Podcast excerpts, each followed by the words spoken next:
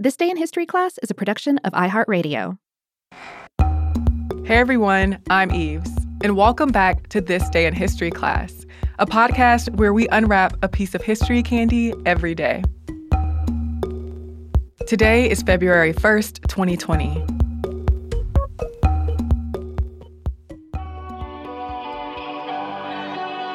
The day was February 1st, 1902. Writer and activist Langston Hughes was born in Joplin, Missouri. Hughes was an important figure in the Harlem Renaissance, and he is considered a pioneer of modern black literature. Though it's long been believed that he was born in 1902, recent archival discoveries do suggest that he may have been born a year earlier.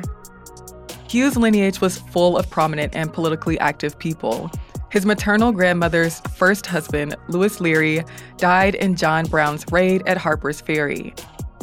His grandfather, Charles Henry Langston, was an abolitionist and one of the first black people to attend Oberlin College. His great uncle, John Mercer Langston, was the first black congressman from Virginia, the first president of Virginia State University, and the first dean of the law school at Howard University and his grandmother frequently told him stories about their family's history. His parents were James Hughes and Carrie Langston. When Hughes was young, his father left the family and moved to Mexico, and his parents divorced. His mother moved to different cities for work. As a result, Hughes' grandmother raised him in Lawrence, Kansas, though he lived with and visited his mother in some cities, like Kansas City and Colorado Springs. Eventually, he settled with his mother and stepfather in Lincoln, Illinois, then Cleveland, Ohio. By this time, Hughes had already begun writing poetry. He went to high school in Cleveland, and there he began delving into leftist literature and ideology. He took interest in The Souls of Black Folk by W.E.B. Du Bois and studied the work of Paul Laurence Dunbar, Carl Sandburg, Friedrich Nietzsche, and other writers, and he started publishing his poems. Hughes wrote one of his most famous poems, The Negro Speaks of Rivers, when he was a teenager on a train to Mexico. Once he graduated high school, he spent a year in Mexico with his father. But he had a strained relationship with his father, who considered black people inferior even though he was black. And he urged Hughes to pursue a career that was more practical than writing. But Hughes immersed himself more in his writing.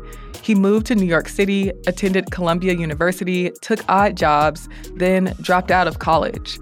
He traveled to Africa and Europe as a crewman, and he lived in Paris for a while, where he continued to write poems and fiction and learned more about blues and jazz artists. When he returned to the US, he moved to Washington, D.C., and took trips to Harlem, where he met literary figures like Countee Cullen and Jean Toomer. In 1926, Alfred A. Knopf published his first book of poetry, The Weary Blues. In addition to poetry, Hughes wrote novels, short stories, and plays in which he portrayed Black American life in the 1920s through 1960s. His works include The Simple Tales, which began as a regular column in the Chicago Defender, a book of short stories called The Ways of White Folks, and a play called Mulatto that ran on Broadway for more than a year. Hughes did reading tours, and he traveled throughout the Soviet Union and Asia, writing a lot of leftist poetry. He wrote prolifically, and many people around the world supported his work. But many others disliked his portrayals of everyday working class black people, believing it was a disservice to the race to display the less desirable aspects of black life. And other critics thought that Hughes didn't take a strong enough political stance in his work.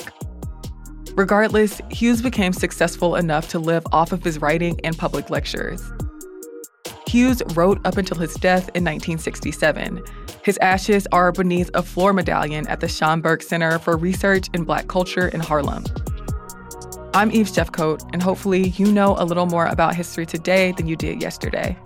If you haven't gotten your fill of history yet, you can find us on Twitter, Facebook, and Instagram at TDIHC Podcast.